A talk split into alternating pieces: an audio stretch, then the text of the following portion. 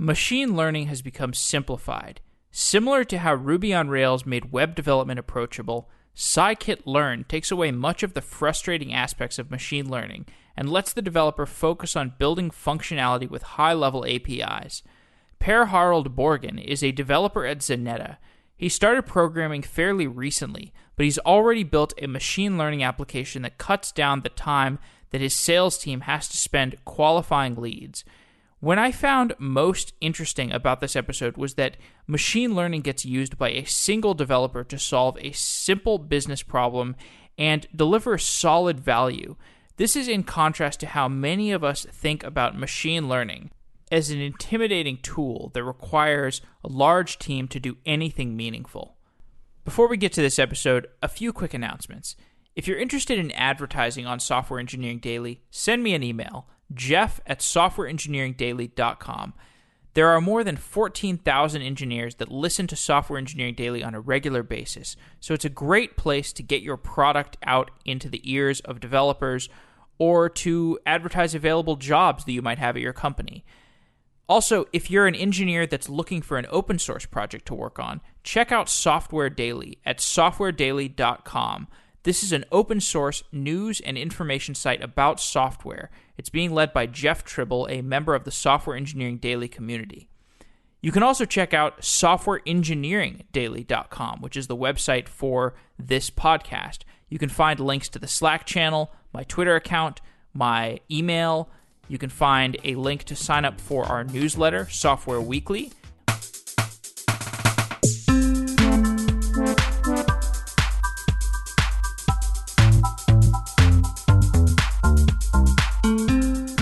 Per Harald Borgen is a developer at Xeneta. Per, welcome to Software Engineering Daily. Thanks, Jeff. It's a pleasure to be here. Absolutely. So let's start by talking about your company, and then we will get into the machine learning for sales post that you wrote on Medium. What does Xeneta do? So at Xeneta, we work to create more transparency in the sea freight industry. So uh, what that means is that we help shippers, that could be chemicals companies, automotive companies or whatever. I mean, whatever companies that use sea freight or has sea freight somewhere in their supply chain. And we help them save money on their sea freight, basically, and spend their uh, sea freight budgets more efficiently. So, explain why there are a variety of different ocean freight rates. Why is this not an efficient enough market that the rates are somewhat standardized? So the thing is, there are tons of companies offering sea freight services. There are shipping lines and there are a bunch of freight forwarders. I think there, there are around 10,000 different freight forwarders around the world, which basically offer to get your stuff from China to, for example, Netherlands in a container. This market has been lacking transparency all the way since it started. So the thing is, it's a big chaotic industry which is based around Excel sheets. So just having an overview over the various prices out there is a really difficult task. So, give me an idea of how you find a customer who you might offer your freight intelligence service to. So, we find our customers now by doing outbound sales basically crawling through the internet uh, looking for companies which we think might have sea freight as a part of their supply chain. And we reach out to them and basically tell them about our product. And the way we kind of, our unique selling proposition is that we have more data about this market than anybody else. Because what we do, we basically crowdsource the rates. So our customers get access to more rates than they can ever investigate themselves. And it grows as our customer base grows. So, is the sales process? I mean, it sounds like since you're dealing with companies that are shipping large amounts of freight, it sounds like these are typically large companies. Is it a long lead time? Does it take a long time to close a sale? Yeah, it takes uh, everything from a few weeks to many months. Okay, so because it takes so long to make an individual sale, I imagine that it's quite important to select the right businesses that you actually engage with and start the process of discussing hey, you should use Xeneta because you should be finding better ocean freight rates to ship your tons of chemicals or whatever you know, pianos you're shipping across the ocean. Yeah, I mean, every lead that turns out to be a disqualified lead is a waste of time for the sales team and a lot right. of a lot of time goes into looking for companies and then trying to qualify them i mean looking at how much revenue they have how many employees they have what kind of products they sell and how they're structured to figure out if they actually ship containers themselves or buy containers sea freight themselves or maybe basically outsourcing it or it's a lot of different things you got to take into account to to reach the conclusion that these are someone we want to contact and try to sell to. And you have a business development rep who works at and his name is Edvard, and one of his jobs is to track the sales leads. He looks at the sales leads, he looks at the set of companies in a spreadsheet, and his job is to pre qualify those leads and say, are these companies worth reaching out to? Could you give me an overview of his job? What does his job of qualifying sales leads, pre qualifying, what does that job entail? So, first of all, he's not the only one. We have around, I think it's 12 sales reps now who do this uh, every day, basically. So, I'm not a sales rep, so I can only speak on behalf of what I see myself and the impression I get of how they work. But basically, it all starts with finding leads, and you can do that in a ton of different ways. I mean, you can search for categories and search on listings. Some countries have open listings over, for example, companies which uh, import goods through sea freight. For example, the US, some companies doesn't have that, but they have, of course, listings over their public companies. So you can, so you just start somewhere and looking for companies which you assume has got something to do with sea freight. And of course, we have people from other industries and from the sea freight industry who generally know a lot of companies and uh, have domain knowledge into industries. So they perhaps have a certain idea over which companies they can reach out to. So, given that there is this large scale of different companies that you have to sift through to figure out who is a good potential customer, and given the fact that you have a large amount of sales reps, and sounds like the force is potentially growing, it would make sense to build some software that supports this task of pre qualifying sales leads and figuring out who are the companies that are worth reaching out to. So, as a developer, you wanted to build a machine learning algorithm that would improve the process of sifting through these potential customers. What was your hypothesis around the machine learning algorithm that you were building? So when when you're looking for these companies, these potential customers, one of the most important activities is to simply go to their website and read about them. And if you have a list of leads and you go to their websites and you read about them, you, you often get a get a notion on whether or not they're a potential lead for Xeneta. So basically, by reading, we are a consulting firm that specializes on taxes and blah, blah, blah. If you read that, you very quickly realize, okay, this company has nothing to do with sea freight. But if the company says we are the uh, Europe's biggest producer of wooden chairs, then you kind of, okay, this might be a company that does sea freight. Because if you get my point, you draw some conclusions based upon just a short description.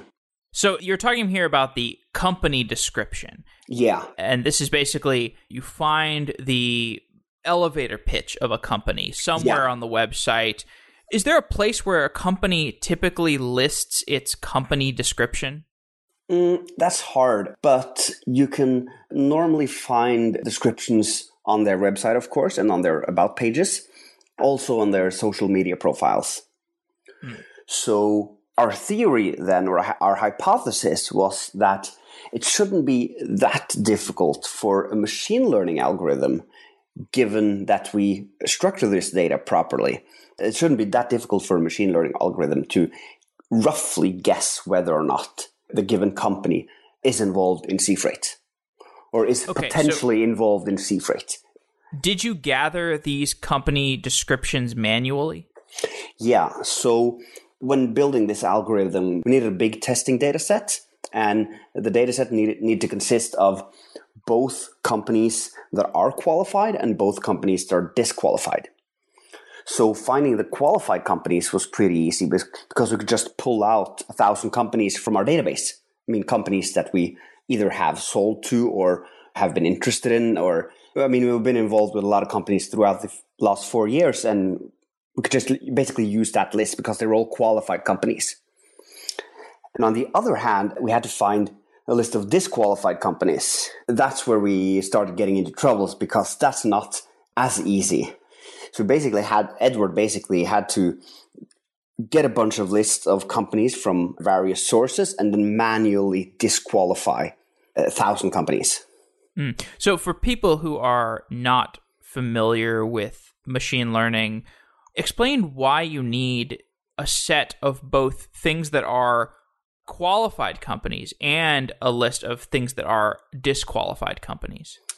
Yeah, so the way any machine lear- learning algorithm learns is by looking at uh, data and examples and adjusting their parameters slightly at every iteration. So that's why you have to so-called train these algorithms. You feed them a bunch of data and they look at every single company and looks, okay, this description is a qualified company and contains the words shipping and chemicals and yeah, whatever, but shipping related words. And then it looks at another description which contains, for example, business intelligence and lawyers and words that are not related to sea freight at all. And then as you feed this algorithm more and more data, it slowly starts to recognize on its own what is a qualified company and what is a most likely not a qualified company. Hmm. So you have these 2,000 companies. You have gotten their descriptions somehow. So you so for each company you have a description. 1,000 of those companies are qualified. So you have descriptions that are associated with companies that are good leads for yep. your sales reps, and then 1,000 companies that have descriptions that are associated with disqualified companies. So you have 1,000 companies that are business intelligence or law companies that have nothing to ship overseas. Yeah. So once you have these 1,000 qualified leads and 1,000 unqualified leads, these are going to serve as your training data, as you said. Yeah. Before you can use them for training data, you first need to clean this data. Describe what the data cleaning process is for those who don't know. So the data cleaning is together with the data gathering very often the most time consuming part of doing machine learning because the algorithms they understand numbers or they work with numbers so you somehow need to transform all of this raw text into numbers, basically vectors. In our algorithm, one description is a 5,000 items long vector, each of the items being a number, basically.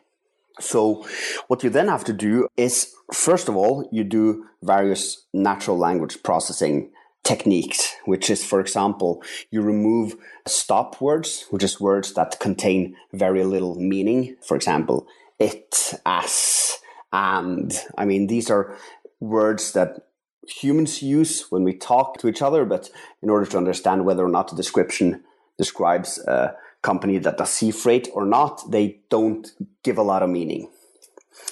So that's one thing. And another thing is, for example, stemming the words. That is basically to reduce each word to its, its stem.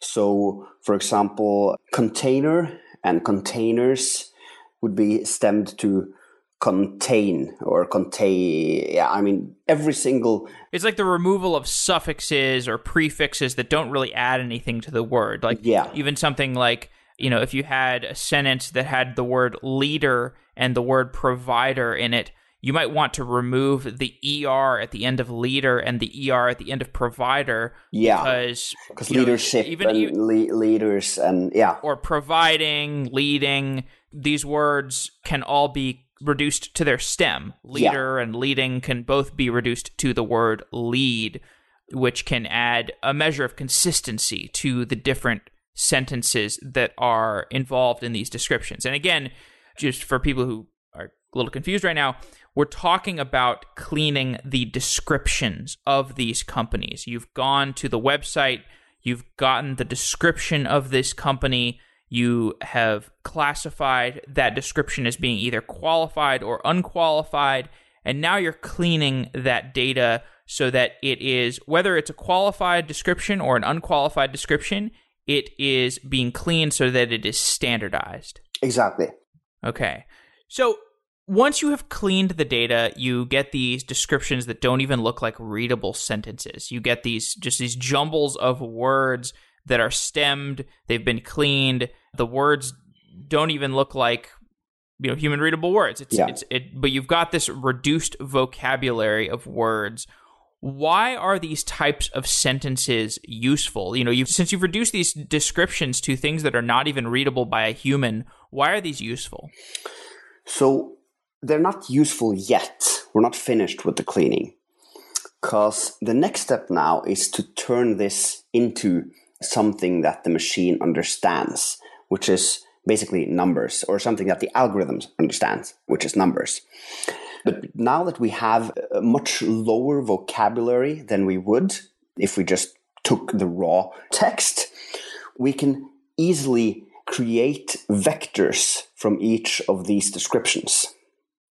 And here we use something which is called the bag of words. And the bag of words basically says that it's a vector that describes which words that appear in the given description. So th- this might be a, a bit too complex to, or it's not very complex, but it's a bit hard to describe here in the, in this podcast. But what you Well, I think basically- uh, uh, the bag of words it, it transforms a sentence into a frequency count of words within that sentence. exactly it that's exactly what it is. Very, very, very good explanation. So, bag of words turns these descriptions into vectors. So, at this point, you to give an overview of the process, you've taken the company descriptions, you have removed stop words, and you've stemmed these words so that they look like just strange, non-readable sentences, and then you have turned these sentences into frequency counts. Basically, a mapping of each word to the frequency that that word appears in that given company description. So now you have Exactly. 2,000 mappings of words to frequencies of those words. Yeah. What can you do with the vectors once you have created that bagging of words? So now you have something to work with. And this is where the machine learning starts because a vector, an input vector, that, that, that's basically a feature vector. So, and when you when you do machine learning, you feed the algorithm with data, and that data is what's called is represented as features. So, if you're, for example, training uh, an algorithm to guess house prices in an area, the features would be, for example, how many bedrooms the apartment has and how many square meter it is, how good the school ratings are in this area, and so forth.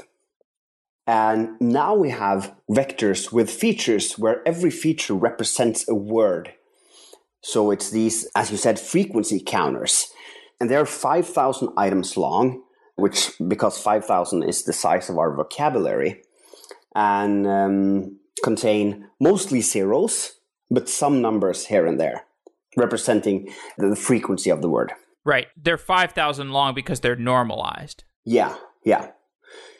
So they have to be uh, in the same size. So that's what this uh, bag of words technique does. So it kind of translates descriptions of any given length into vectors of uh, length 5000 which then is right. something you can feed into any machine learning algorithm or, or at least most of them and they will in various degree be able to then predict whether or not the vector represents a description of a company that should be qualified for Xeneta or represents a description of a company that shouldn't be qualified for Xeneta. Right. And before you feed it into the machine learning algorithm, uh, you might want to run a TF IDF transformation on the vector that's term frequency, inverted document frequency. Yeah. We don't have to discuss exactly what TF IDF is, but maybe you could explain why it's useful to to run on these vectors. So it's short for term frequency inverse document frequency. And the idea is that if a word, it, it kind of weighs the words or the importance of the words, based upon how often they appear in the total corpus, in your total corpus of words, versus how often they appear in one description, one you, the one you're looking at at the moment. And if a word appears five times in your in a description, but it also appears five times in all the other descriptions, then it's most likely not as important as if it appeared five times in one description and almost never in the other descriptions. If you get my okay. point, you kind of, yes. uh, yeah. So a word like the, for example, would appear in probably all the descriptions, but they're not important. I mean, if you look at one description, it might look like an important word because it appears five times, but they're in all other descriptions, meaning that it's probably not uh, an important word after all. However, we've already removed the the word from the stop words, but that was just an example. Sure, absolutely. So now we have cleaned and vectorized and transformed our data. We're ready to put it through an actual algorithm. And in order to do that, we need to slice the data into 70% training data and 30% testing data. We're going to put 700 of each of the 1,000 companies in each set into training data, and the other the other 300 companies in each set will be testing data. Explain the reasoning for why we are splitting the data up here. Why are we making training data sets and testing data sets out of our 2,000 companies? Yeah, so that's critical when you do machine learning. You should never ever test and train on the same data set. You should split it up in two sets. Because if you test and train if you, you, train your algorithm on the entire corpus of data and then you test it on the same same data what the algorithm then does is because it, it measures its success by how correct it is at classifying then it becomes really good at classifying exactly those 2000 examples and it ends up overfitting to the data However, what you wanted to do is you wanted to be very good at classifying like general company descriptions. So you give it a little bit of your or you give it a, chunk of your data, for example, 70%, and you train it on that data, and then you go to the remaining 30% and test it on those examples, which aren't exactly similar to your training data.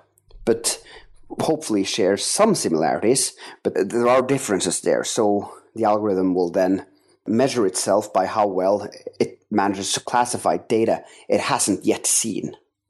If that makes sense. Right.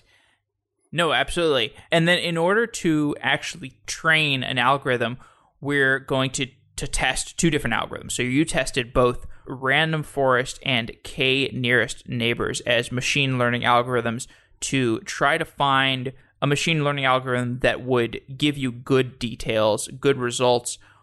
What do random forest and k nearest neighbor algorithms do? I mean, you, you don't have to explain these in detail, but maybe you could give an overview for how they work and why you were testing two different machine learning algorithms. Yeah. So I used k-nearest neighbor and uh, random forest because they uh, seemed most promising as I started out to test various algorithms. And I actually tested a few others, but they didn't give good enough results to continue pursuing. And random forest is just a forest of decision trees. Just basically a bunch of if and else's, uh, which uh, splits the data into various uh, parts and then classifies based upon that. And um, k-nearest neighbor is an algorithm that looks at examples, I mean, uh, descriptions, and looks at its neighbors. So you take one description, which, for example, is a qualified Xeneta company, and uh, you look at that vector and and you look at the vectors that resemble that vector's vector the most and you say okay these five vectors resemble this vector fairly well, and this vector was a qualified company, so we'll guess that the vectors that resemble this one, the nearest ones in the vector space, also are qualified companies. That's a very rough overview explanation of how at least I understand these algorithms. Sure, but, but, and and yeah. That being said, I'm not an expert at the algorithms in themselves. I'm using the scikit-learn library of Python, which basically give you these algorithms out of the box. Right, and I think you know I think this is actually a very practical point that maybe you don't really need to know in super intense detail how these algorithms work. You just need to know when to use them and how to test them against each other. So in your case K nearest neighbor performance was much better than random forest. Explain. No, the, how... the other way around. Random oh, it was the other way around. Random yeah, forest was yeah. better. Okay, so random forest performed better. Explain how you measured these two algorithms, how you measured their performance against each other. So you can measure them in various different ways. The easiest way to measure is basically seeing out of our testing data how many correct classifications does the random forest manage to do, and how many correct classifications does the k-nearest neighbor manage to do? Basically saying how many rights did you have of the 600 companies we tested you on? How many times did you guess correctly? And if you can go a bit deeper as well, and uh, how many false positives did you guess, and or how many false negatives did you guess?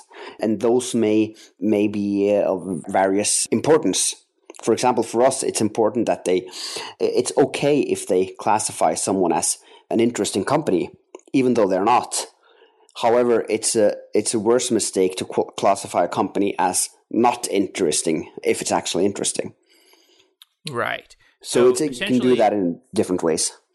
So essentially, what you did with each of these algorithms is you take 700 companies that are classified or sorry, 1400 companies that are classified. You you you take 700 qu- companies that are qualified leads and you put it through each algorithm and you say, "Okay, these are qualified leads." And then you take the other 700 that are unqualified, you put them through the algorithm as labeled as unqualified leads, and that's how you train the algorithms. And then you put the other 300 of each type of company through as testing data to yeah to see how, that's how you're measuring the performance is you're using yeah. that testing data the labeled testing data and we're, when we're testing we're not telling them of course how they're labeled each of the different ex- examples descriptions we're just giving them the descriptions and then the algorithm guesses oh i think this is a potential customer this is not a potential customer this is a customer potential customer and then i compare at the end how well they did because I know the answers. So at this point, do you abandon one of the algorithms? Do you just say, I'm going to go with this one because it's working better? Yeah, I mean, then you, you pick the best algorithm, and then you perhaps want to try this or compare this to another algorithm again at a later point. Uh, because uh, I, I open sourced the repo for doing this, and pretty soon um, one guy checked it out and uh, managed to beat my random forest algorithm with another algorithm. So this is a, this is a continuous process where you where you kind of try out new stuff all the time. And if yeah. you also if you clean the data differently, other algorithms may uh, come along and, and and beat your uh, chosen one, uh, even though they didn't beat it with how given the data you cleaned the first time.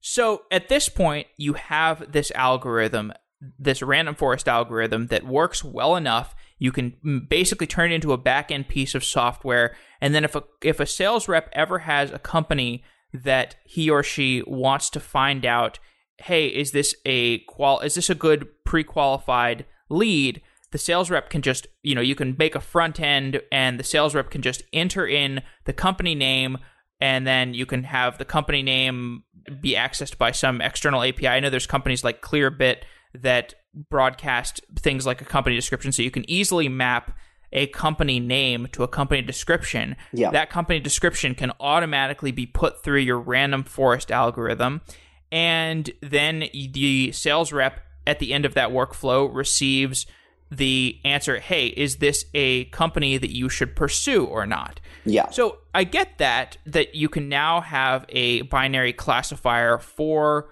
brand new companies. You can mm. easily get their description and classify it. Explain yep. how the algorithm is going to learn over time. Does it continue to learn or has it already learned? I mean we hear this term machine learning. Does that mean that the algorithm is continually updating or has it already learned so right now, it's this is only a script, and the algorithm is has been exported so that the the sales guys can run it on their computers, or they can run the script on their computers. However, we do have plans to improve the algorithm basically by feeding it more data, meaning that after the sales reps has uh, has used this classifier. They give me the data the data back to me and uh, with like okay this was classified this was misclassified this was correct this was not. And then i can feed that data into the algorithm again so that it'll be uh, a little bit better at each iteration at qualifying companies. And it almost always helps to give the algorithm more data I mean, you can tune the parameters and try new algorithms and all that stuff, but giving it more data is like a, at least when you have as little data as we have now, is like a, a certain recipe for better performance. Right.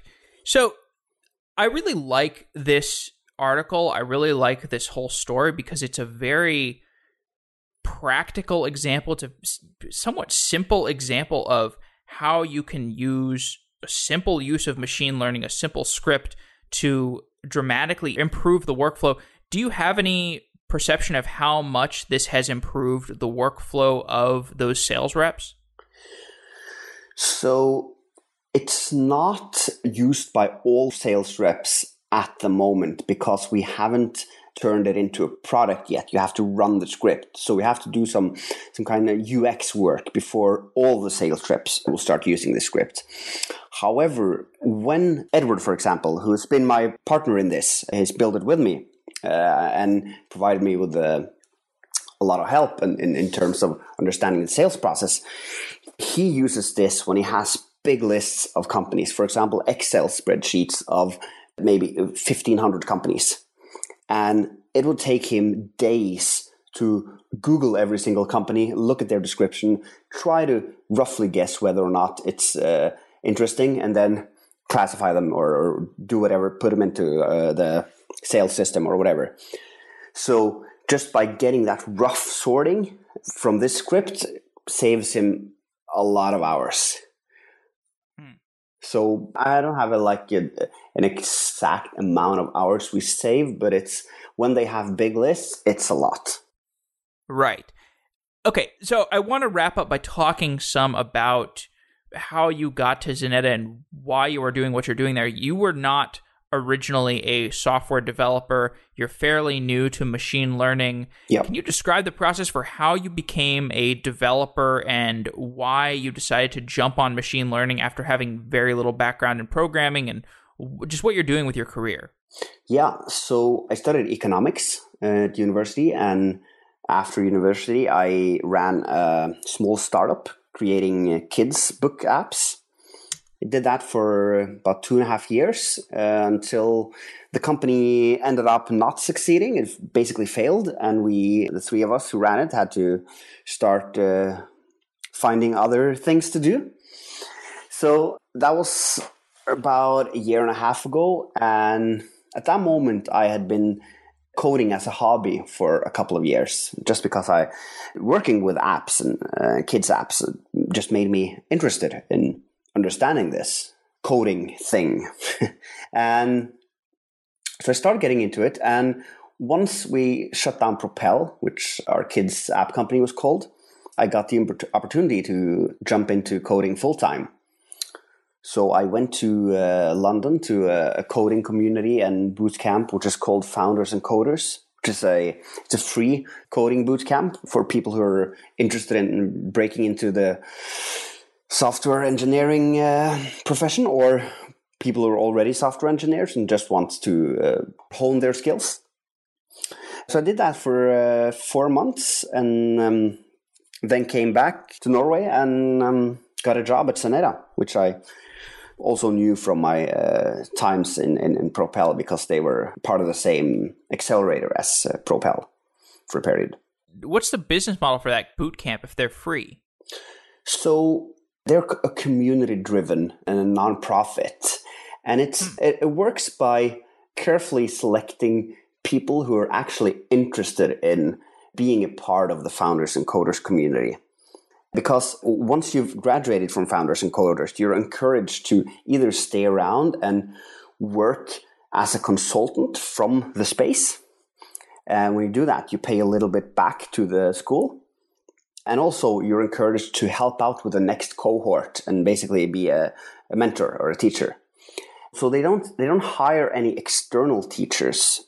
They have a core team of um, three people who run the school who are developers as well and then the community helps out whenever there's a new cohort coming in and they take on some consulting work and that's actually also a part of the the, the last month in my my cohort, we did uh, small MVPs for companies for a little bit of money. Mm. Yeah. So it's a, it's a, so, it's a fantastic, it's a brilliant uh, community which has helped so many people, including myself, learning JavaScript and software engineering in general. Yeah, it sounds like it. So I'd love to just wrap up by: Do you have any any words of wisdom for people who are learning to program right now? I think there are a lot of listeners who are in a boot camp or they're somewhat early on in their career you know how are you feeling about the transition to a developer from a person who was not a developer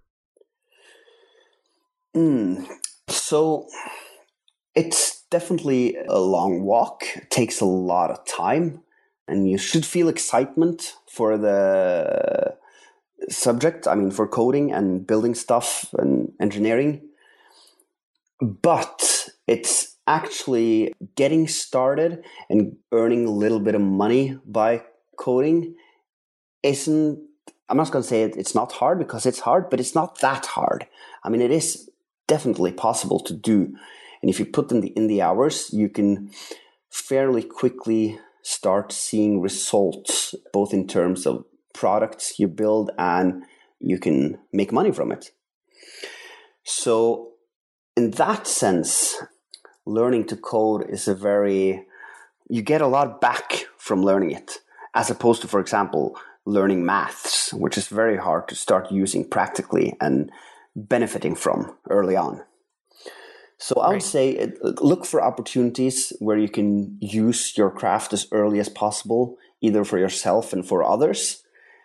And don't worry about understanding everything from the beginning off. I like to do things before I understand them. I've written about this in, in my Medium blog because I think it's important to to get excited about what you're doing and not just read documentation and theory from the beginning off. I mean, just jump into it, create something, and then address the part you don't really understand, which you kind of jumped over. Yeah, I completely agree with that. I think one perfect example from this discussion is we kind of glossed over what random forest and k nearest neighbor are and i'm sure you and i both could could delve into those algorithms and understand them in more detail but i would much rather take the approach of shoot first ask questions later because you know by not looking up what those algorithms do in detail, you shipped the product faster and you accomplished what you needed to faster. You saw the end result of what you needed to do faster. You delivered results for the sales reps faster. Yeah. And I think that's what I always say is like I think is most important about the process of like learning to code is getting the fast feedback loop of making yourself feel good by seeing results and and results are often in inversely correlated with understanding some of the finer details of how the code you are writing works and I know that there are people that vigorously disagree with this philosophy of writing something at first and then understanding it later. But Yeah, you know, but we, I- we it- each have our our own. Yeah, yeah, and it's uh, I would say it's, it's it's so much easier to then understand it after you actually used it a little bit, That's right. and you have That's the right. motivation to understand it because you realized how awesome it was to build stuff with it and how the awesome products you can build with it. And I think it's uh, as you said there, uh, machine learning is, is a great example on that because it is a, very kind of hot field right now and something I, I, I've spoken to a lot of developers who also show interest into it, but kind of fear it in a way because it's it sounds so extraordinarily uh, complicated.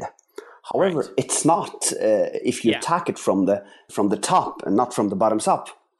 If you go top down, Right. uh, yeah, and and and you know, I like that you just call what you made. It's just a script. You you created a script with Yeah. machine learning, and that's all it is. That's all your end result is. Is like a, just a script. yeah, Um, but it's machine learning. You trained an algorithm to the algorithm learned to identify companies as pre-qualified sales leads or not, and it really wasn't that complicated. Um, and so, so with that, I, Per, I want to thank you for coming on the show. Everybody should check out your blog post. It's a really, really concise explanation for how to train a machine learning model. I think it's it's one of, honestly it's one of the best simple explanations for how machine learning is so practical, why it's so practical, why this is a really hot field. So thanks for writing that post, and I look forward to seeing more in the future. well, thank you. It's been a pleasure to talk to you.